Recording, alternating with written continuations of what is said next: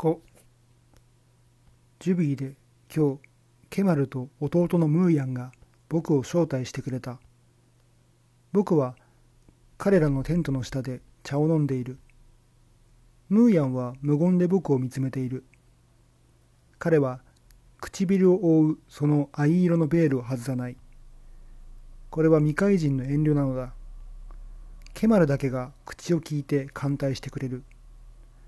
私のテントもラクダも女たちも奴隷どももみんなあなたのものです。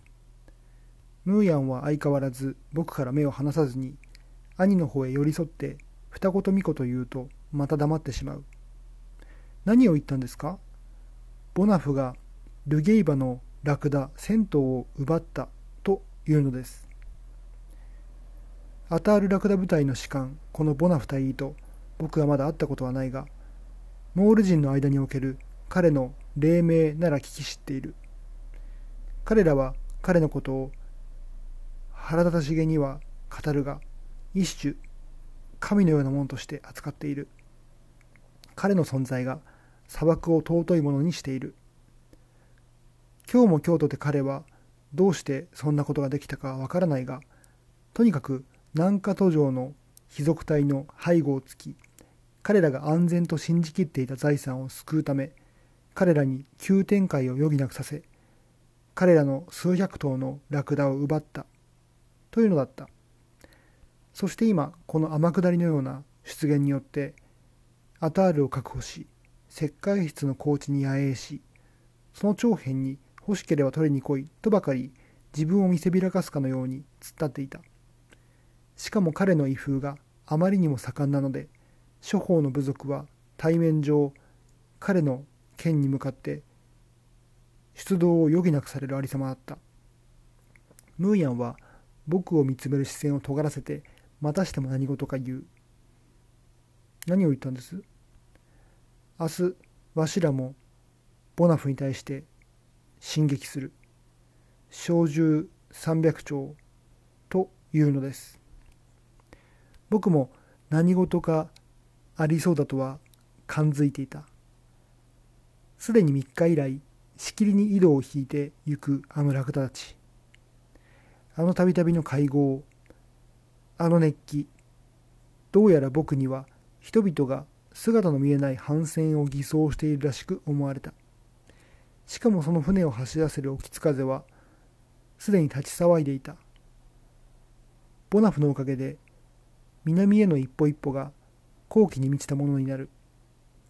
そして僕はこの種の門出が果たして怨恨を含んでいるものやらそれとも愛情を含んでいるものやらいずれとも反じかねるのだ。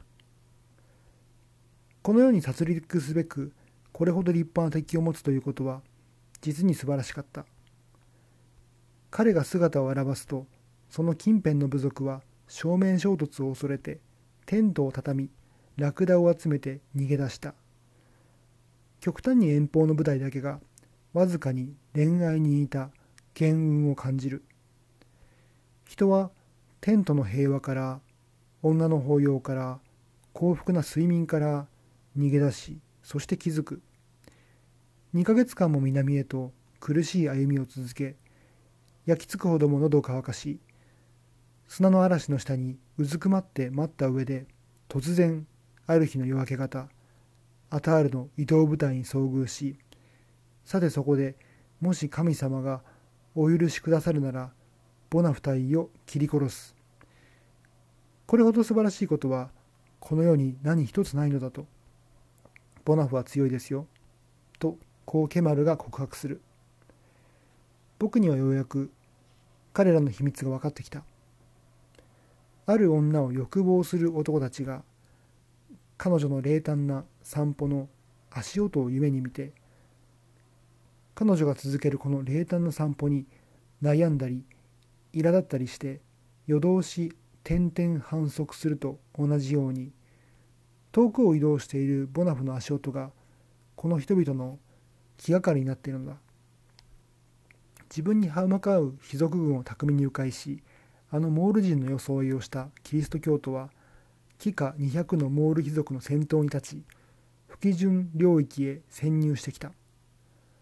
ここにいる限り部下のどの一人もフランスの勢力範囲外に身を置いているという気安さから屈辱の身分をかなぐり捨て平気で自分を石卓の上に備えアラーの神の犠牲に捧げることもできようというのにここにいる限りこの神の一心だけが彼らに思いとどまらせこの神の弱点までが彼らを承服させる力があるのだというのにこれが今夜ボナフが彼らのぎこちない眠りの中を平気で生きつ戻りつしその足音が砂漠の真っ只中まで響き渡ってくる理由だった。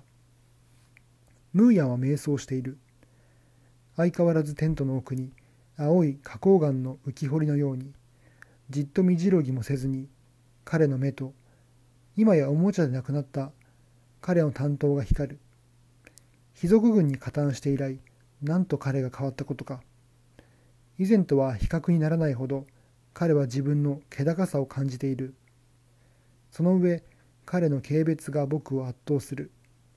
理由は彼がボナフに立ち向かおうとしているからだ。理由は彼が全ての点で極めて愛情に似た憎悪の念に駆られて明日の夜明け方にはいよいよ出発しようとしているからだ。もう一度彼は兄の方へ身を寄せて小声で物を言いそして僕を見つめる。何を言ったんです？要塞から遠いところで出会ったらあなたに発砲すると言ってます。なぜですか？あなたは飛行機と無線を持っていられる。あなたあなたはボナフを持っていられる。だがあなたは真理を持っていられない。とこう言うのです。ムーヤンは彫刻のようなひだのある青いベールに包まれたまま身じろぎ一つしない。そして僕を批判している。あなたは目ヤギのようにサラダを食べる。あなたは豚のように豚を食べる。羞恥心のないあなたの女たちは羞恥心のないあなたの女たちは人前に顔をさらす。自分は何度も見たとこう言うのです。あなたは決してお祈りをされないとこう言うのです。あなたの飛行機も無線もボナフも何の役に立つかもしあなたが真理を所有しなかったらとこう言うのです。ここで僕は自分の自由を守ろうとするのでも目前の財宝を守ろうとするのでもなくある人知れぬ王国を守っているこのモール人を称賛する気持ちになる。砂漠の起伏の沈黙の中をボナフが老海賊のように部隊を引き連れて駆け回っている。するとそのおかげでキャップ・ジュビーのこの野営がのんきな牧人たちの団らんでなくなる。ボナフ旋風がその横っ腹を脅かし彼のゆえに夜になると人はテントを寄せ合って眠る。沈黙が南方にあって何という凄さを感じさせることだ。理由はそれがボナフの沈黙だからだ。そして今老練な狩人ムーヤンは風の風の中を近づいてくるボナフに耳を傾けている。やがてボナフがフランスへ引き上げる時になったら彼の旧敵たちは喜ぶどころかあべこべに泣くことだろう。何か彼の出発が彼らの砂漠のその一曲を彼らの存在からその権威の一部分を奪い去りでもするかのようにそして彼らは僕に言うだろう。なぜあなたのボナフは帰ってしまうのか。僕は知らない。ボナフは自分の生命を彼らのそれと引き換えにかけてきた。しかも幾年も。彼は彼らの規律を自分の規律としてきた。彼は彼らの石に枕して眠った。果てしのない追跡ごっこの間に彼もまた彼らと同じく星と風とで作られたコーランの夜を味わった。ところが今去ることによって彼は自分がやむにやまれずにこの賭けをしていたのではなかったと相手に理解させたわけだ。彼は来楽にその席から立ち上がる。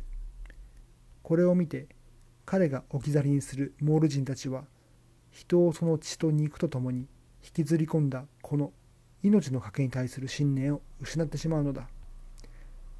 彼らはなお彼を信じようとする。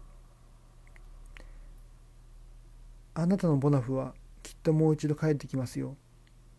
僕は知らない。彼は帰ってくるだろう。モール人はこう思っている。ヨーロッパの賭け事では彼にはもう満足できまい。士官室のブリッジも昇級も女たちも彼は帰ってくるだろう。失った気高い気持ちに見せられ一歩一歩が恋に向かう足取りのように胸をときめかせるこの砂漠へ。彼はここにいる間自分は単に一つの冒険を生活しているのであって自分の本来のものは故郷に残してあると思っていたかもしれないが彼は嫌な気持ちで発見するはずだった。自分が所有した真の財宝は全て砂漠の中にあったと例えばあの砂の眩しい感あの夜あの沈黙。あの風と星との国の動き。あの風と星との国のごとき。そして万一ボナフがいつかまた戻ってきたらこの放置は最初の一夜のうちに不吉順領域へ広まるはずだった。サハラのどこかの部分に200の族層に囲まれて200の族徒に囲まれて彼が眠っているとモール人たちは知るはずだった。すると人たすると人たちはこっそり井戸のこっそり井戸のあるところへラクダを引いてゆくはずだった。人人たちは大麦を準備するはずだった。人たちは銃の大尻を検査するはずだった。あの像をまたはあの愛情に駆られて